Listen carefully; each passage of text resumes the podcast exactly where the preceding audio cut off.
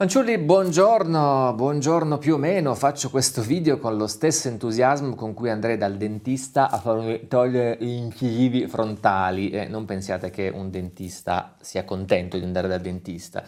sono tutti infelici quando vanno dal dentista perché questa è una cosa che realmente ci unisce tutti. Faccio questo video in realtà in risposta a decine e decine di domande che ho ricevuto da parte vostra sulla questione del Covid in Russia. Questo perché all'improvviso i nostri media, i nostri giornali e telegiornali, i nostri italiani intendo dire, hanno iniziato a riportare notizie di situazioni disastrose, scenari catastrofici, eccetera, eccetera. Laddove per un anno e mezzo non si è praticamente parlato di Russia e Covid nei nostri giornali, all'improvviso la situazione russa è diventata una notizia e all'improvviso le persone hanno iniziato a chiedere a chi vive in Russia, cioè al sottoscritto. E quindi per rispondere alle vostre domande, alla vostra curiosità, faccio questo video molto discorsivo, vi racconto tutto ciò che ho visto da un anno e mezzo a questa parte, tutto ciò che è successo, cosa realmente insomma, si vede nel mondo reale al di fuori di quello che viene riportato dai telegiornali. Non metterò nessuna immagine di copertura perché realmente non ho voglia di perdere tempo per una questione di questo tipo, preferisco risparmiare energie per video più belli, viaggi, pippone edition e cose più interessanti che arriveranno nelle settimane a venire. Il motivo dello scarso entusiasmo con cui tratto questo argomento non va ricercato nell'argomento in sé, che in realtà è un argomento che mi interessa, seguo molto da vicino, anche molto nel dettaglio, molto più della maggior parte delle persone, ma deriva in realtà da come viene trattato questo argomento a livello generale. Purtroppo ormai è un dato di fatto che in Italia tutto ciò che ruota intorno alla pandemia è un argomento che viene trattato esclusivamente con fanatismo di tipo quasi religioso, cioè oggi parlare di argomenti che siano pandemia, restrizioni, eh, lockdown, vaccini, green pass, eccetera, eccetera, equivale ad andare alla Mecca e pretendere di poter parlare di religione. Se hai il Corano mano e ripeti che cosa c'è scritto su quel libro lì, allora tutto a posto, tutti amici, ma se per ipotesi provo a discutere di un altro libro che affronta gli stessi argomenti da un altro punto di vista, come minimo vieni preso a sassate. Ed è quello che succede in Italia, perché ormai chiunque provi a esprimere anche solamente un dubbio, non dico una, una sentenza, ma un dubbio su argomenti che ruotano intorno all'opportunità di certe restrizioni, all'uso delle mascherine all'aperto e al chiuso, l'opportunità del Green Pass, lavoro, non lavoro, eh, luoghi pubblici, ristoranti. Figuriamoci se poi avete la follia di toccare l'argomento dei vaccini, la verità è che o ci si allinea all'unica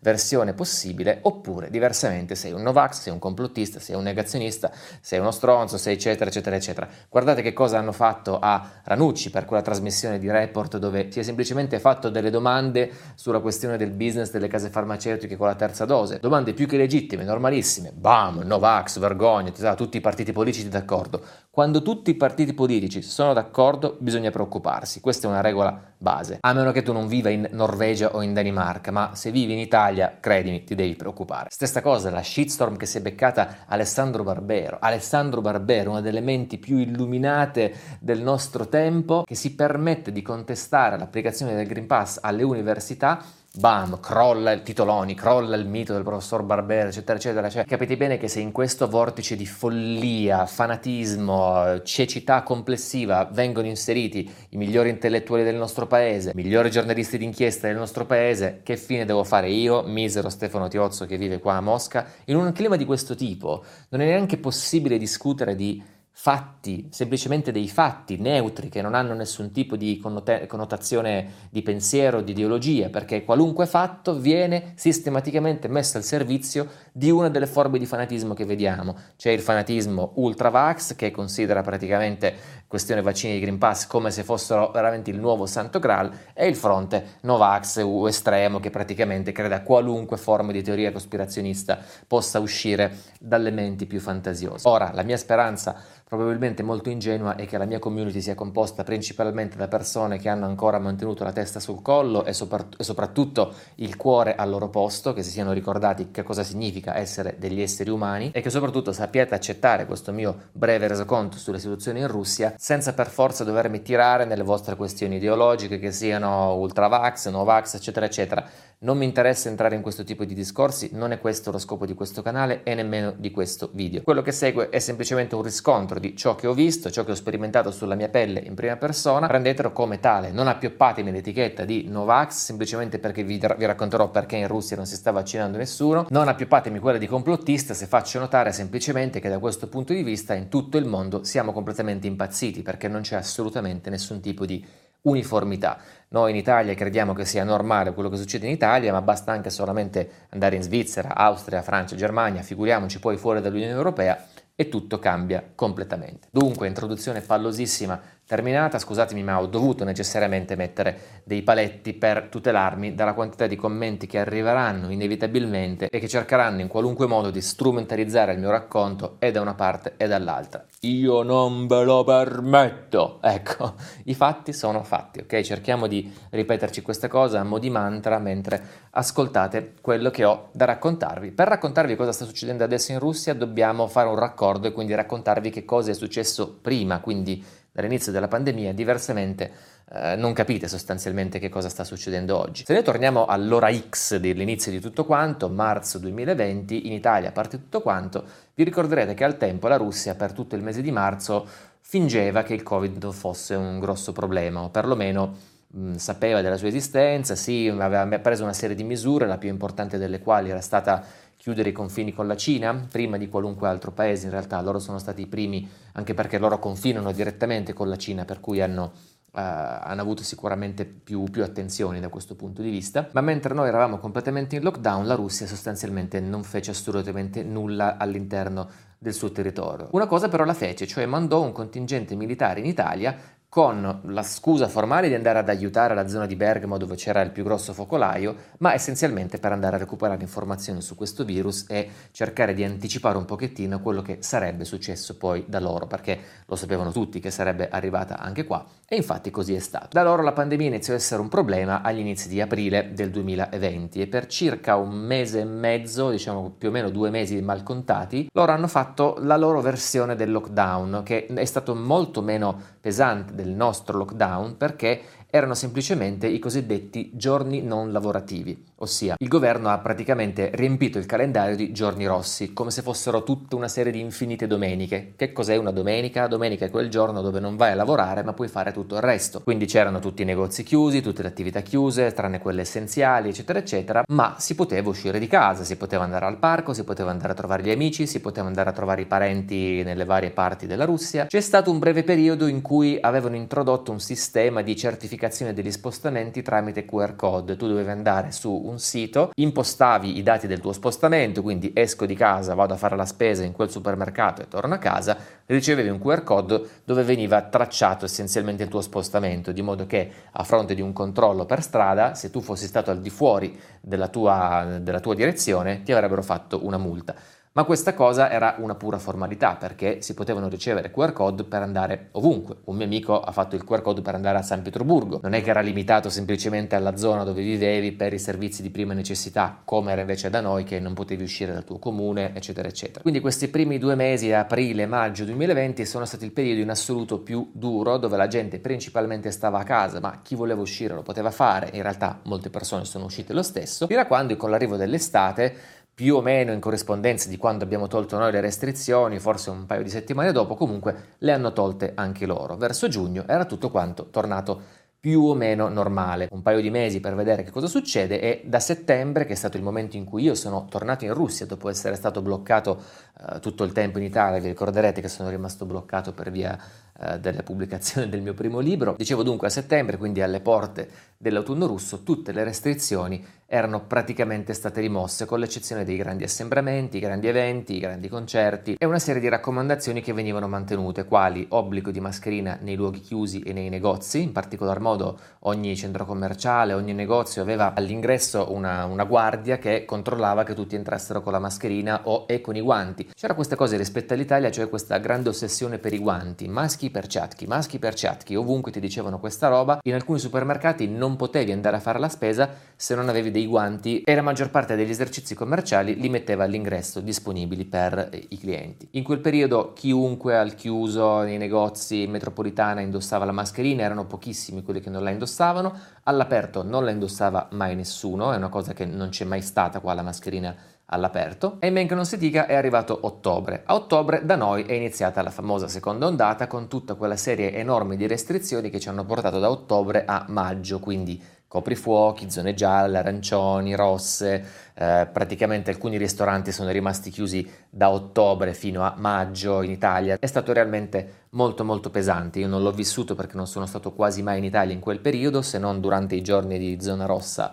natalizi e in generale anche tutto il resto d'Europa in quel periodo lì se la passava piuttosto male. Sorprendentemente però le cose in Russia non andavano così, andavano anzi in maniera esattamente opposta, cioè tutto quanto piano piano andava verso una maggiore libertà. Forse vi ricorderete l'anno scorso in autunno ho pubblicato dei video dove andavo a degli eventi pubblici dove c'erano un sacco di persone tutti insieme, le mascherine si vedevano sempre più raramente, mia moglie faceva i suoi concerti, quando io facevo le storie su Instagram tutti quanti mi scrivevano sconvolti, ma com'è possibile? Ma noi qua siamo chiusi in casa, ma voi lì siete all'aperto, com'è possibile? Perché fate queste cose? Altri quelli che dicevano ma vergognatevi col covid, è una cosa dei irresponsabili, eccetera, eccetera, eccetera. Ma in quel momento lì i numeri ufficiali dichiarati dal governo russo indicavano una serie di contagi piuttosto bassi e il numero dei morti anche era piuttosto basso. E in questa maniera, per farla sintetica, è passato tutto l'inverno. Semplicemente verso la fine di novembre dell'anno scorso, a fronte di un aumento dei casi, solo nella città di Mosca erano state istituite delle misure restrittive un po' più forti, ma che si sono limitate a, che ne so, 30% dei dipendenti a lavoro e il resto in smart working a casa, divieto di assembramenti al di sopra del 20% della capienza dei locali locali, insomma queste cose qua, veramente cose minimali inferiori a quello che noi facevamo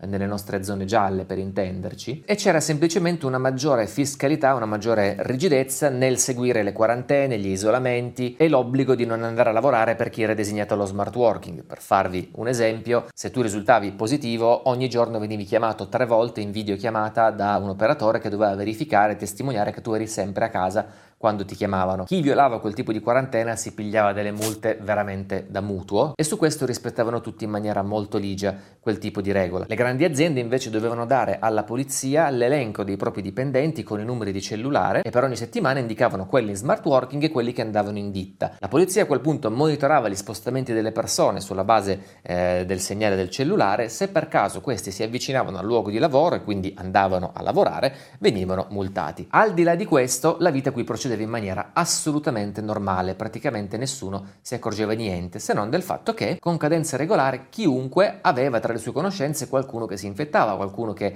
aveva la malattia. Io tra le mie amicizie l'anno scorso, non voglio dire l'80-90%, ma comunque la stragrande maggioranza di tutte le mie amicizie e dei miei contatti in quel periodo lì ha fatto il Covid me compreso. Io ho fatto il Covid l'anno scorso a novembre, proprio in quel momento dove c'era grande libertà, grande movimento, senza un granché di restrizioni. Non vi stupirà naturalmente che in quel momento lì nessuno in Italia riportava le notizie di ciò che accadeva in Russia, che tutti quanti erano liberi, facevano quello che volevano. L'unica restrizione seria che è sempre rimasta in vigore fin dall'inizio e che è stata rimossa semplicemente un paio di mesi fa è la chiusura delle frontiere, cioè la Russia ha sigillato il proprio paese ai non russi, cioè i russi potevano andare in giro per il mondo mondo nei paesi che li accettavano, tornare senza problemi, ma i non russi potevano entrare in Russia solamente a fronte di determinati requisiti, per cui parenti di primo grado, situazioni di estrema necessità, eccetera, eccetera. Ovviamente qualcosa non tornava perché com'era possibile vedere in giro tutta questa gente che si infettava, per quanto in maniera asintomatica, leggera, eccetera, e non avere invece dei numeri molto più disastrosi dal punto di vista dei decessi, eccetera, eccetera,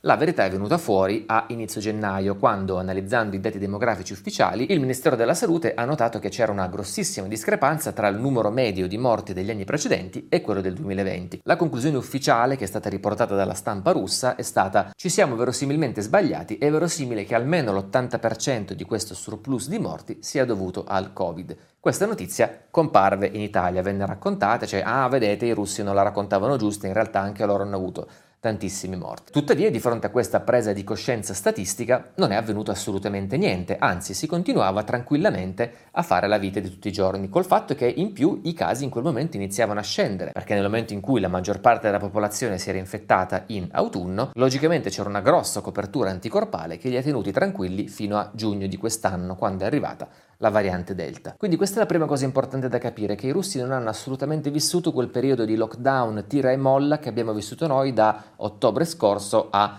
mm, fine maggio di quest'anno e di questo il governo russo in realtà si vantava anche verso l'esterno. Vi ricordo quando c'erano le notizie di una situazione epidemiologica drammatica negli Stati Uniti, ci fu un momento in cui Putin nel fare eh, l'imbocca al lupo a Biden per il suo mandato presidenziale disse qualcosa del tipo eh, siamo molto tristi i nostri amici americani che hanno hanno questo problema di, di, di pandemia molto grave ancora non risolto, noi fortunatamente siamo già pronti a passare allo step successivo. E questo l'abbiamo risolta faceva anche leva sul fatto che i russi sono stati il primo paese al mondo a iniziare la campagna vaccinale. Argomento vaccini dovrei mettermi un casco in testa prima anche solo di pronunciare la parola, però sapete tutti che il primo vaccino contro il Covid ad essere eh, annunciato a livello mondiale fu proprio lo Sputnik nell'agosto del 2020. Tempistiche clamorosamente veloci, anche un po' sospette, la maggior parte delle persone insomma furono un pochettino dubbiose, ma com'è possibile che avete già trovato un vaccino, eccetera, eccetera. Moderna, Pfizer e gli altri arrivarono poi semplicemente due o tre mesi dopo, non è che ci fu tutto questo scarto, però molto probabilmente in un'ottica eh, geopolitica, in una forma di manifestazione di superiorità tecnologica, Sputnik venne annunciato in maniera ultra precoce e venne iniziata la campagna vaccinale già a inizio dicembre, mentre noi l'abbiamo iniziata a fine dicembre, vi ricorderete. Molte persone nel vedere durante la primavera che la vita in Russia procedeva normalmente, che tutto avveniva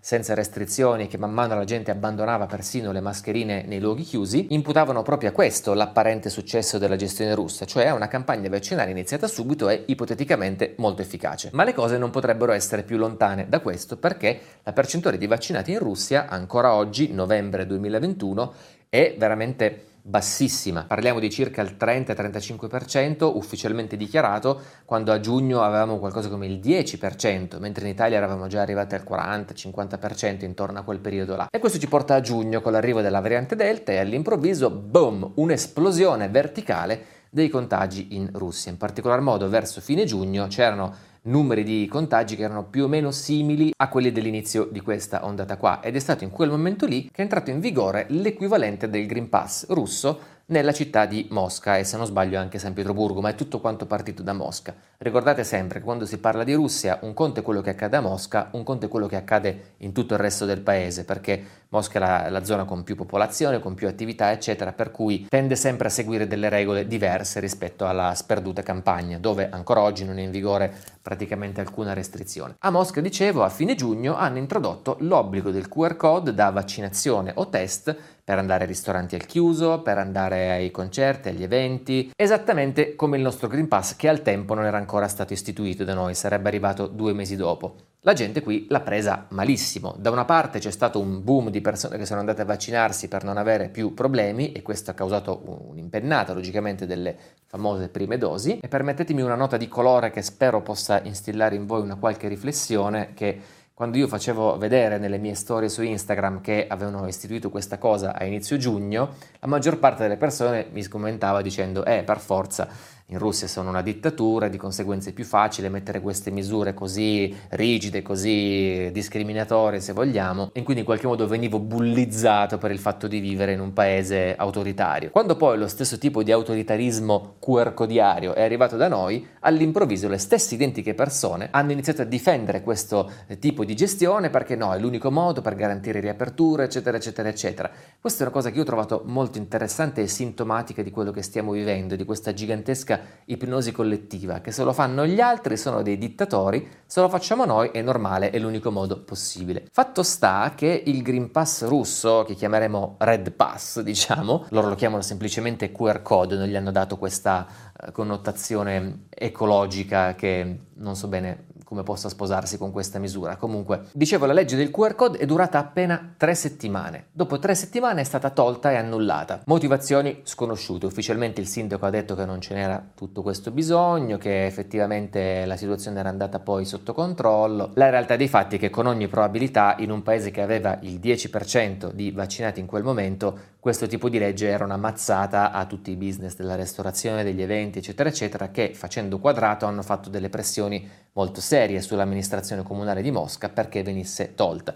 pressione molto seria vuol dire che probabilmente sono anche volate delle minacce piuttosto serie. Io non so che cosa è successo, ma sta di fatto che in tre settimane sta cosa è sparita, si è volatilizzata e tutto è tornato a essere assolutamente normale fino ad adesso, fino all'autunno, quando, esattamente come è successo l'anno scorso, è arrivata l'impennata dei contagi. Questa volta li stanno contando apparentemente meglio e quindi i numeri vanno alle stelle, la situazione va subito fuori controllo e i giornali italiani si ricordano che esiste la Russia e in quel momento parlano di che cosa sta succedendo quassù. Questo è quello che è successo fino ad oggi, quindi per fare un'estrema sintesi dei punti più importanti, uno, i russi non hanno praticamente mai fatto un vero lockdown, vero vuol dire che non puoi uscire di casa se non per le cose essenziali, neanche alla primavera 2020. Due, il periodo più brutto, quello della seconda ondata, quindi con queste cose tire molle, allora è stato completamente sconosciuto. Terzo, pur essendo stati i primi ad approvare una campagna vaccinale, sono allo stesso tempo quelli che sono in assoluto più indietro dal punto di vista della percentuale di popolazione coperta. Quarto, le misure di selezione all'ingresso sulla base della, del possesso di questo QR code sono durate tre settimane e poi sono sparite. In tutto il resto del tempo la vita quassù è andata avanti assolutamente come se niente fosse. Col passare del tempo, per arrivare ad oggi, oggi sono anche completamente scomparse eh, le mascherine. Quando giri per strada adesso a Mosca è impossibile praticamente vedere qualcuno con una mascherina. Ne vedrai uno ogni cento più o meno, anche dentro la metropolitana, anche dagli eventi. L'altra sera sono andato a un concerto di mia moglie ed essenzialmente la mascherina ti veniva controllata all'ingresso, poi dentro ognuno faceva che cosa voleva. Io ne avrò, ne avrò contate tre probabilmente in tutto il pubblico. In questo scenario completamente libertino e assolutamente in controtendenza con il resto del mondo, all'improvviso, doccia fredda, pam, lockdown a inizio novembre 2021. L'amministrazione di Mosca decide nuovamente di mettere 10 di questi benedetti giorni non lavorativi, quindi 10 domeniche dove ognuno poteva fare quello che voleva tranne andare a lavorare sostanzialmente. Ristoranti chiusi, consegna solamente a domicilio, negozi chiusi, solamente consegna eh, tramite corriere, quelle cose lì e naturalmente tutti noi ci aspettavamo che ok, hanno, iniziano con 10 giorni e poi vedrai che lo allungano, faranno almeno altri 2-3 mesi perché sappiamo benissimo che quando metti un lockdown, prima che sta benedetta curva si stabilizzi, passa almeno un mese più o meno, come minimo, un mese e mezzo. E anche lì, con grande sorpresa di tutti quanti, dopo appena dieci giorni di lockdown, di nuovo il sindaco di Mosca ha detto no, benissimo, la situazione Covid è completamente stabilizzata, siamo tranquilli e quindi via il lockdown. Boom, shock. Voi direte, nel frattempo avranno taroccato i numeri per farli sembrare più bassi, di modo che la curva si abbassasse e giustificare questa misura. No, i numeri continuavano ad aumentare, sono continuati ad aumentare, ad, ad, raggiungere un ulteriore picco durante i giorni del lockdown e nel pieno del picco loro hanno rimosso il lockdown. Questa è una cosa che obiettivamente, da qualunque parte la guardi, non ha realmente alcun senso. La cosa che personalmente io mi aspettavo e tutti quanti ci aspettavamo è che questo lockdown fosse in qualche modo un punto di partenza per poi ristituire di nuovo la storia del QR code barra Green Pass per fare eh, qualunque cosa, ristoranti, eventi così e in realtà Così non è perché in questo momento, mentre registro questo video, non viene richiesto questo QR code se non per i grandi eventi all'interno del perimetro di Mosca. Già fuori dalla tangenziale di Mosca non vengono richiesti questi QR code. Ho letto l'altro giorno una notizia dove il governo dice che sta preparando un progetto di legge per eh, richiedere il QR code per il, il trasporto pubblico, quindi le metropolitane, i bus, eccetera, eccetera. Però al momento non se ne sa nulla, probabilmente eh, cambierà qualcosa nelle prossime settimane. Naturalmente questo è un video che come qualunque video di attualità che parla di Covid nel giro di tre settimane risulterà obsoleto perché sarà cambiato tutto quanto lo scenario, sia da noi che da loro, eccetera. Vediamo dunque all'ultimo argomento che è sicuramente quello che interessa più di tutti, cioè l'argomento vaccini. Ai ai ai ai, che roba brutta. Abbiamo già detto che lo Sputnik è stato il primo ad essere approvato, ma non vi ho detto che è stato anche l'unico ad essere approvato qui in Russia. Tutti gli altri vaccini, Pfizer, Moderna, AstraZeneca, eccetera, eccetera, non sono riconosciuti qua giù se ti vaccini all'estero, quassù sei considerato come un non vaccinato. Esattamente come succede in Italia, se tu fai lo Sputnik, in Italia sei considerato non vaccinato. L'altro giorno parlavo con una mia amica che è andata in America a farsi il Johnson Johnson perché vuole viaggiare in Europa, eccetera, eccetera. Questa è la motivazione per cui è andata a farsi il Johnson. Qua non glielo riconoscono, quindi lei risulta qui come non vaccinata. In questo momento non le fa alcuna differenza, un domani che le metteranno il QR code obbligatorio dovrà scegliere se farsi anche eh, lo Sputnik oppure vivere da segregato come vive chi non ha fatto il vaccino in Europa. E a questo punto la domanda che tutti quanti vi starete facendo è ma Stefano come mai solamente il 30% dei vaccinati in Russia dopo quasi un anno dall'inizio della campagna vaccinale? Allora le motivazioni sono diverse ma non c'è grande mistero circa il fatto che la Russia sia realmente una roccaforte eh, delle ideologie e dei pensieri che volgarmente vengono chiamati Novax, termine che io personalmente detesto perché serve semplicemente come etichetta per accorpare tutta una serie di idee molto diverse da loro, delle volte anche in contrasto tra di loro, che tante volte non hanno nulla a che fare con un'obiezione generica al concetto di vaccino, ma che in questo momento nella nostra retorica nazionale servono a individuare un nemico e a classificarlo e a mettergli sopra un bollino, cercando naturalmente di fare tutto ciò che è possibile per ridurre gli strumenti di pensiero critico e quindi le possibili variabili all'interno delle motivazioni per cui una persona possa non dico essere contraria espressamente, ma quantomeno nutrire delle perplessità in relazione eh, ai vaccini, in particolar modo legati al Covid. Dicevo, i motivi per cui i russi sono contrari al vaccino sono diversi. Tanto per cominciare c'è questa cosa che Sputnik è stato provato molto in fretta, per cui c'è una generica diffidenza verso le cose che vengono approvate dal governo in così breve tempo. I russi, come vi ho già detto tante volte, tendono a non fidarsi delle proprie istituzioni. Eh, mi ricordo di aver assistito l'anno scorso anche a uno sketch di un comico che eh, prende, parlava proprio di questo aspetto della popolazione russa, del fatto che tendono a essere molto diffidenti, a non fidarsi mai del proprio governo. Piove governo ladro portato all'ennesima potenza, per intenderci. In aggiunta a questo, loro sanno che il loro vaccino ha un riconoscimento limitato nel resto del mondo, per cui eh, chi viaggia, chi si muove, tende a pensarci due volte prima di fare lo Sputnik, perché ok, sì che posso andare in tantissime parti del mondo, ma in Europa, che è la meta eh, dei sogni per le vacanze della maggior parte dei russi, risulterebbe totalmente inutile, specialmente in Italia, voi sapete l'Italia per loro è straordinaria, per quanto ci siano paesi europei che lo accettano. C'è poi anche una questione che possiamo ascrivere alle teorie cospirazionistiche tra 10.000 virgolette, perché tutte le interpretazioni secondo cui questo virus è stato fatto in laboratorio, che in realtà dietro c'è tutto un piano per il controllo della popolazione mondiale, che in realtà è tutto quanto è stato deciso prima, che c'è dietro Bill Gates, che queste qua sono teorie che sono largamente diffuse qui in Russia, non, non solamente in una piccola percentuale di popolazione, ma in una vasta percentuale, che include peraltro anche molti scienziati, molti medici, ci sono tantissimi medici che sono contrari al vaccino. E in generale chi è a favore del vaccino lo è in maniera molto moderata. Per esempio, ho avuto una conversazione ad agosto di quest'anno con un, un medico che lavorava in uno, di, un, in uno di quegli ospedali che sono stati convertiti a ospedale Covid per eh, fronteggiare l'aumento di contagi dovuto alla variante Delta. Uh, questa cosa non ve l'ho detta, cioè una cosa che hanno fatto i russi rispetto a, noi, rispetto al resto d'Europa, è fin dall'inizio, da aprile 2020, costruire un gigantesco ospedale da dedicare al, alla cura del Covid. Questo si trova a Comunarca, un pochettino fuori di Mosca. E in aggiunta a questo, quando ci sono i picchi di contagi, convertono alcuni degli ospedali della città da ospedali generici a ospedali solamente Covid, per cui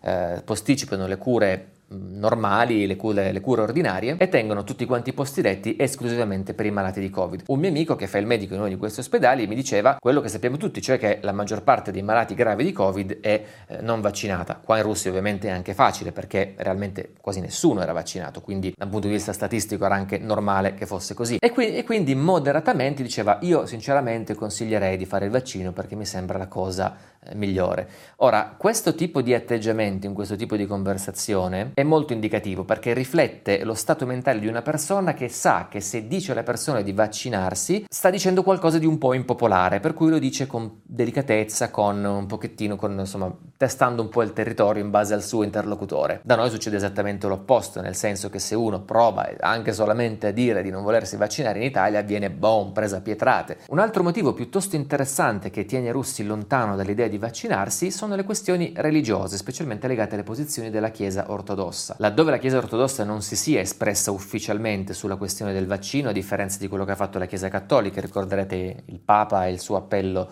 eh, a vaccinarsi, comunque qua la Chiesa ortodossa non ha preso ufficialmente delle posizioni per bocca dei suoi principali esponenti, ma ci sono un sacco di esponenti minori, preti che in autonomia, invitano attivamente le persone a non vaccinarsi per questioni eh, morali legate alla produzione, specialmente dei vaccini non Sputnik, in particolar modo Pfizer e Moderna, quindi mi ricordo di aver letto addirittura di un sacerdote che invitava a non frequentare più i vaccinati, cioè a escludere dalle proprie frequentazioni. Naturalmente parliamo di casi isolati, cioè persone che agiscono in autonomia e senza una direttiva centrale, però anche questo entra nel calderone complessivo. In tutto questo voi direte è il governo che fa, i media di Stato che fanno e qui arriva la vera sorpresa che è realmente secondo me la grande enorme eh, differenza rispetto a quello che accade da noi. La differenza sostanzialmente è che non c'è alcuna differenza, vale a dire i, i media di Stato sui canali principali, televisioni, telegiornali ogni santo giorno fanno il bollettino di guerra, la propaganda vaccinale, eccetera, eccetera, esattamente come vediamo da noi, un lavaggio del cervello H24 per spingere i propri cittadini a vaccinarsi. La cosa veramente interessante è che laddove noi in Italia questo lavaggio del cervello ce lo siamo bevuto completamente e abbiamo trasformato i nostri valori sulla base di questo bombardamento mediatico continuo, perché in Italia si, ho visto delle cose scioccanti, cioè coppie che divorziano perché uno dei due non vuole vaccinarsi, cose del tipo scegli o me il vaccino, cose, cose veramente che uno non ci crede finché non le vede. Diceva appunto qua su in Russia questo lavaggio del cervello entra ed esce con una velocità impressionante, cioè la maggior parte delle persone ignora totalmente questo gigantesco apparato mediatico che cerca di convincerli a farsi questo vaccino. E in questo la mia personale interpretazione è la seguente. Ripeto, è una mia interpretazione, non prendetelo come, come un fatto. Tutto quello che vi ho detto fino ad adesso è un fatto, cioè è incontestabile, è successo tutto questo cose qua. Da qua, una mia interpretazione è che semplicemente i russi abbiano fatto molto prima di tutti gli altri il passaggio mentale per cui considerano il Covid non più come una cosa eccezionale, terribile, eh, unica nella storia dell'umanità, ma come una delle tante cose di cui si muore. Per cui la vita ha un inizio, la vita ha una fine, di qualcosa bisogna morire. Se devo morire di Covid, vorrà dire che devo morire di Covid. Se devo morire di incidenti, se devo morire di infarto, quello che è, pazienza, non è che lo scelgo io di che cosa morire. Quindi sì, magari faccio un po' attenzione, ma neanche più di tanto, perché dopo tutto il destino è il destino. Questo mi sembra di interpretare nel modo in cui la popolazione russa sta gestendo questa storia del Covid. E capite bene che quando una popolazione gestisce le cose in questa maniera è molto difficile da controllare perché non hanno paura. I russi non hanno paura di questa cosa. Questa è una cosa veramente che mi sento sinceramente di stimare, per quanto ritenga un po' esagerato il livello di, di reale menefreghismo a cui si assiste, specialmente oggi in giro. Cioè, io perlomeno quando vado in metropolitana me la metto la mascherina quando siamo tutti ammassati, poi ti accorgi di essere l'unico, ti guardano tutti come se fossi un deficiente che porti la mascherina, però via, mh, mm, almeno, dico, almeno in quelle situazioni là. No, loro ormai neanche più in quelle situazioni lì praticamente. Insomma, se ne fregano, se ne fregano completamente. Quindi viviamo questa sorta di paradosso. Da noi i numeri sono incoraggianti e i media le persone hanno un atteggiamento molto isterico verso la questione della pandemia, probabilmente terrorizzati che possa ripartire quello che è partito l'anno scorso. Qua in Russia i numeri sono terribili e alla gente non gliene frega assolutamente niente. E a tal proposito è bene specificare che i numeri dichiarati dai nostri media circa la situazione in Russia non sono con ogni probabilità veri, ma sono facilmente al ribasso, cioè la situazione reale è verosimilmente molto peggiore di quella che viene ufficialmente dichiarata. Cosa succederà nelle prossime settimane? Non lo so, probabilmente ci sarà un'ulteriore impennata esattamente come l'anno scorso e a un certo punto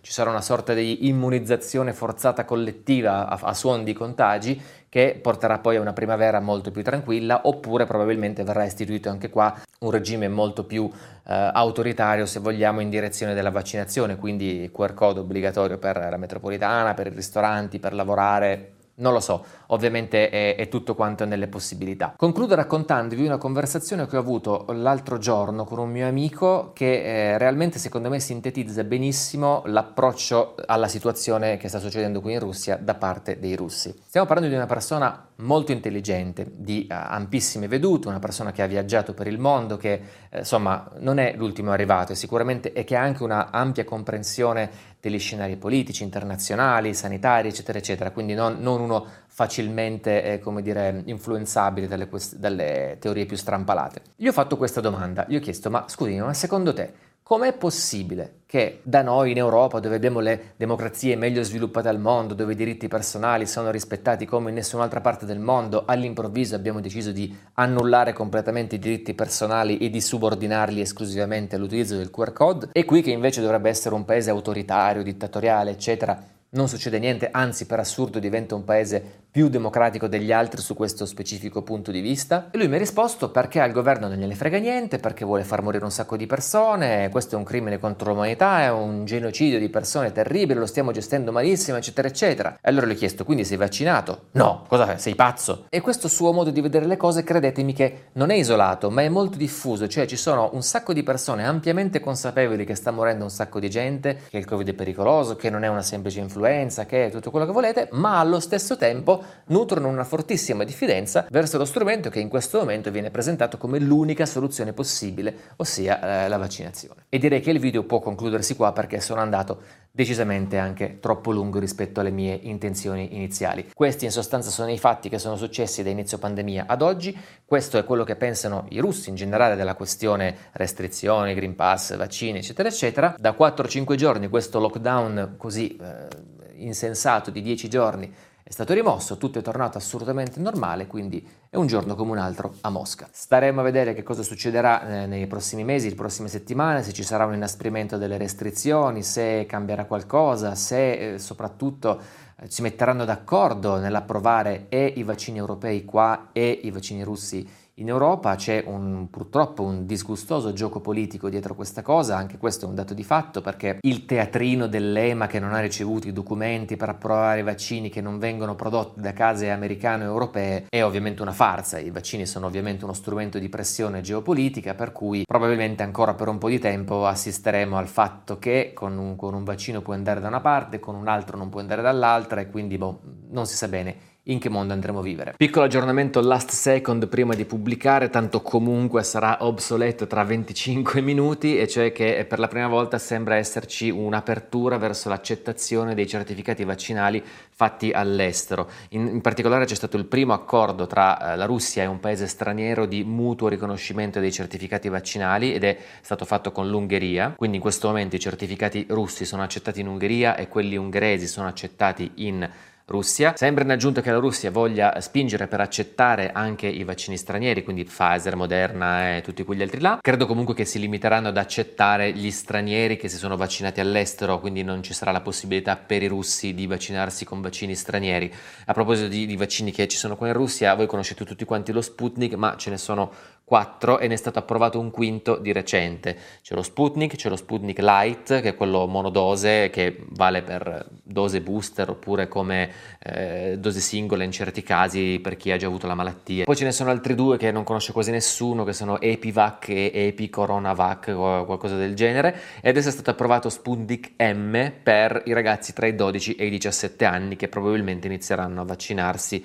da fine dicembre. Queste sono le ultime notizie del momento. Al momento 26 novembre attuale non c'è nessuna richiesta di QR code qui a Mosca, ma in altre zone della Russia è già attiva questa legge secondo cui non puoi andare nei trasporti pubblici senza il QR code. La prima regione ad applicarla è stato il Tatarstan, quello dove si trova Kazan per intenderci, e anche nella regione di Khabarovsk ci sono delle restrizioni molto forti per chi non ha il QR code, per chi non ha la vaccinazione. Al momento Mosca, San Pietroburgo tutto ok, tutto quanto normale come sembra stato fino ad adesso, ma è ragionevole aspettarsi che nel giro di qualche settimana eh, le cose cambieranno perché sembra esserci una forte volontà politica di andare in quella direzione là. È un momento così dove da un giorno all'altro può cambiare tutto, viviamocelo e facciamo del nostro meglio. Ciao cari, spero che la vostra curiosità sia stata soddisfatta, spero di non dover tornare su questo argomento con altri video eh, nel futuro e insomma di potermi concentrare su altri video che decisamente meritano di più. Un bacione